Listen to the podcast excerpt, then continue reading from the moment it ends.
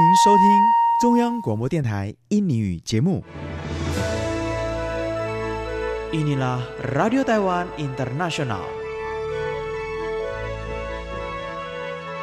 Sekarang ikutilah siaran dari Radio Taiwan Internasional, program Bahasa Indonesia.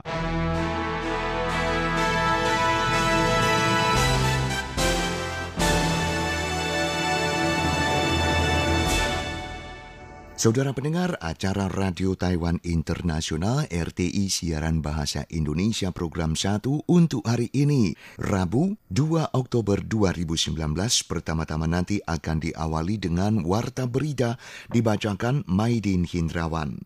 Setelah itu, Maria Sukamto akan menemani Anda dalam acara Belajar Mandarin dan Tayu.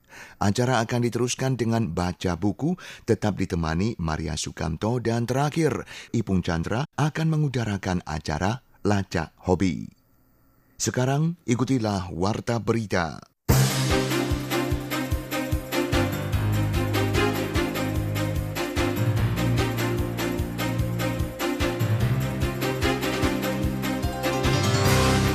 Terlebih dulu kami sampaikan pokok-pokok berita. Dewan Urusan Daratan Tiongkok menyesalkan penggunaan kekerasan berlebihan oleh polisi dalam menindas aksi protes anti undang-undang ekstradisi di Hong Kong. Menteri Ekonomi menegaskan Tiongkok seharusnya tidak akan mengumumkan pemberhentian kesesuaian regulasi ECFA. Dan Kementerian Pendidikan meminta perguruan tinggi menangani pertentangan siswa daratan Tiongkok dan Hong Kong di kampus sekolah.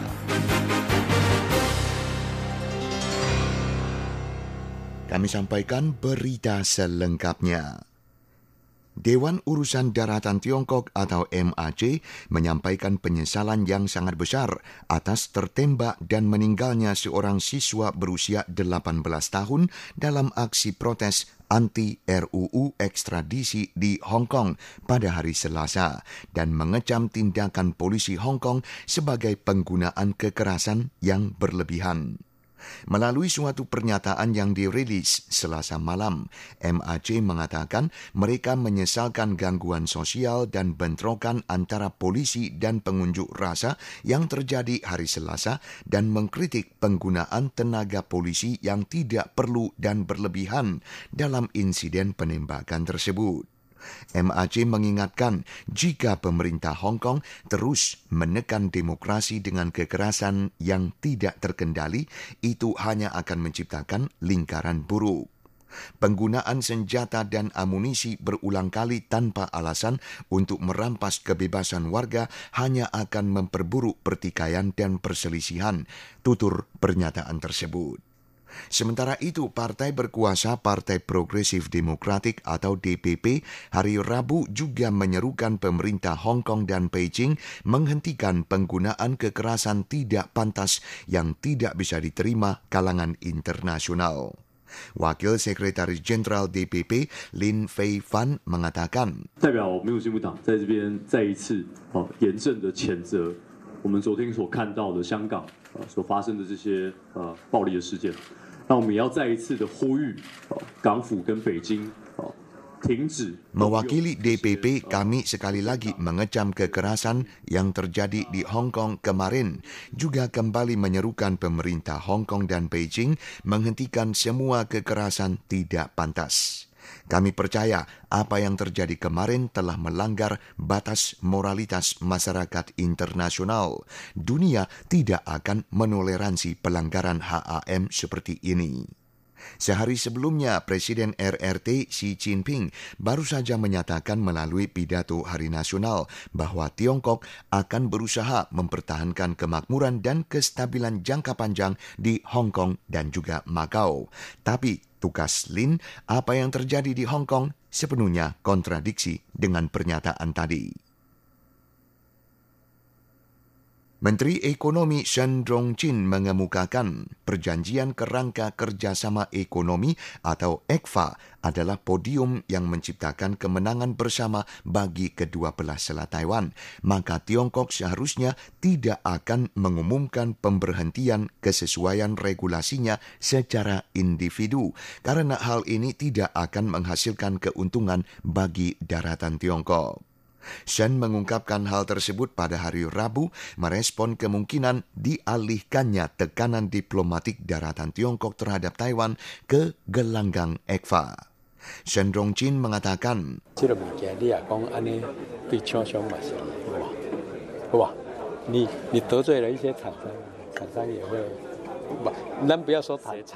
kalau pemberhentian diumumkan, kerugian akan dialami pengusaha.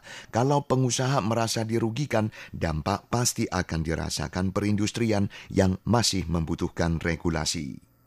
Selain itu, menurut Shen, permintaan pemberhentian kesesuaian regulasi ECFA harus diajukan separuh tahun sebelum didiskusikan. Tapi Taiwan hingga kini belum menerima informasi bersangkutan. Kementerian Pendidikan telah mengetahui adanya sejumlah pertentangan yang terjadi antara siswa daratan Tiongkok dan Hong Kong di kampus sekolah Taiwan.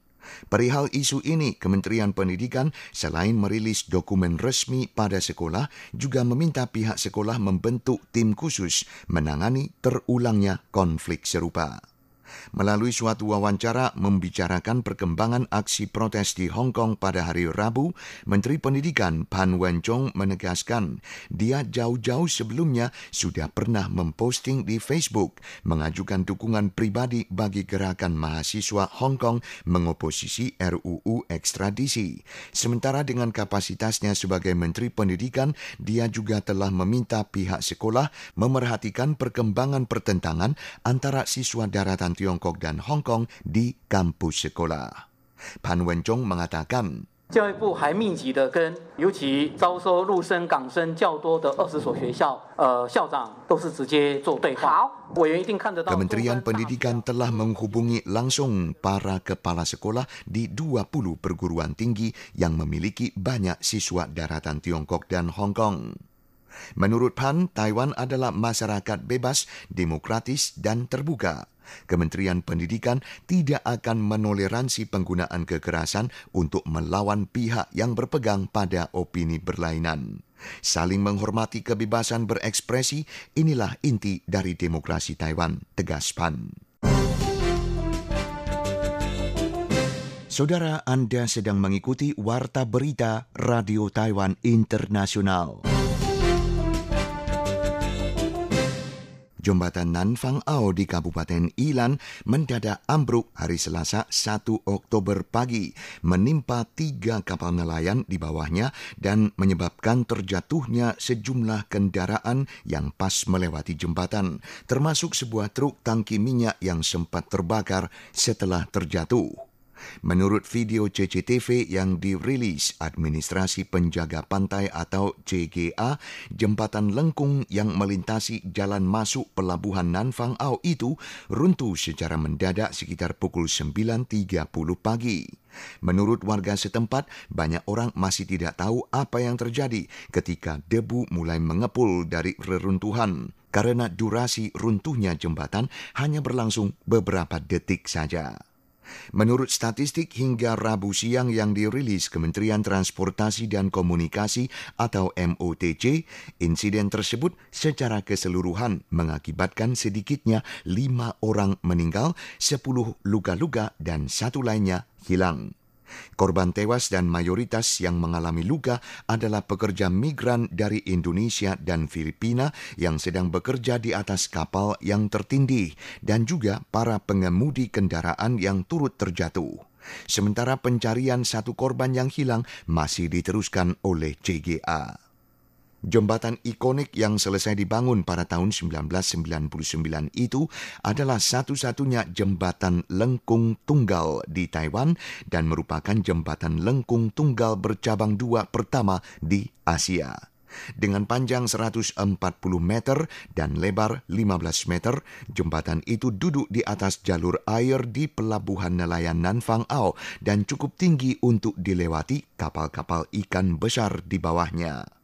Penyebab ambruknya jembatan sedang diselidiki, terutama apakah ada hubungan dengan Taifun Mita yang menyapu Taiwan dari hari Senin malam hingga Selasa pagi atau dengan gempa magnitudo 3,8 yang terjadi pukul 1.45 pagi, tidak sampai 8 jam sebelum runtuhnya jembatan dan apakah ada kaitan dengan proyek pemeliharaan dengan anggaran 10 miliar dolar Taiwan yang berlangsung dari tahun 2017 sampai 2018.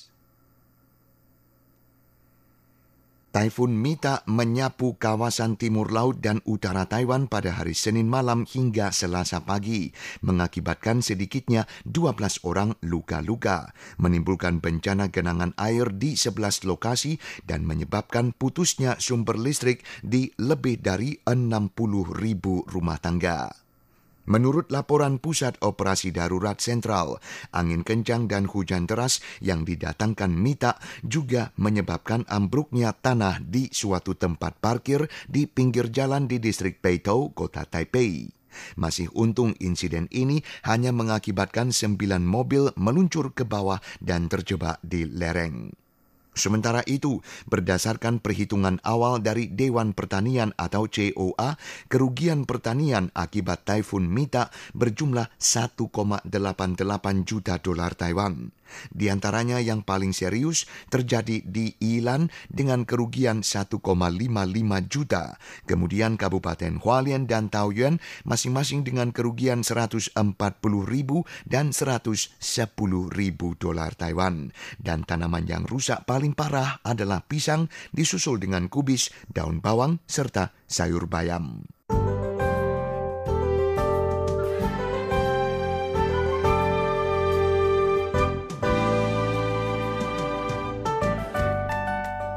Cuaca di berbagai pelosok Taiwan berkisar dari cerah sampai berawan, kecuali di wilayah selatan, di mana ada kemungkinan akan turun hujan sporadis.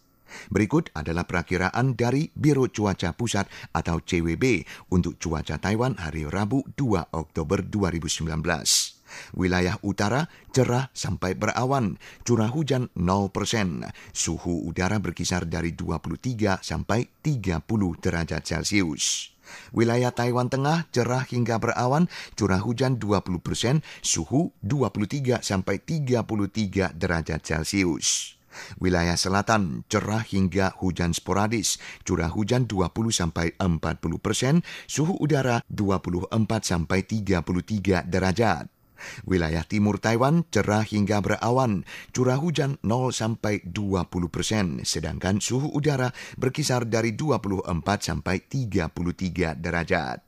Dan wilayah luar pulau yang mencakup Pulau Kinmen, Matsu, Penghu, Orkid, dan hijau, cuaca diperkirakan cerah hingga berawan, sementara curah hujan berkisar dari 0 sampai 10 persen dan suhu udara 24 sampai 33 derajat Celcius.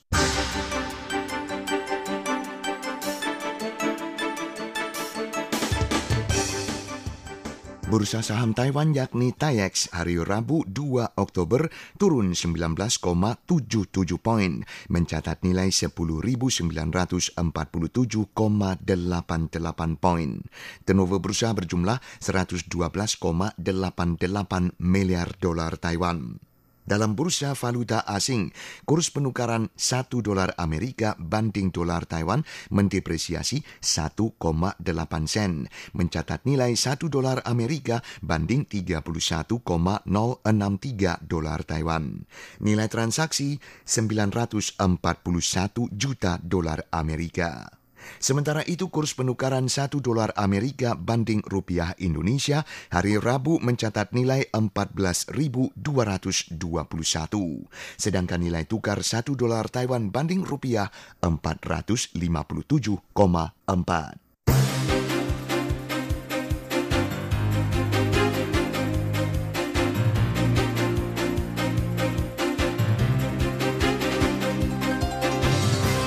Saudara pendengar, sekian Warta Berita Radio Taiwan Internasional RTI Siaran Bahasa Indonesia Program 1 untuk hari ini, Rabu 2 Oktober 2019, dibacakan Maidin Hindrawan.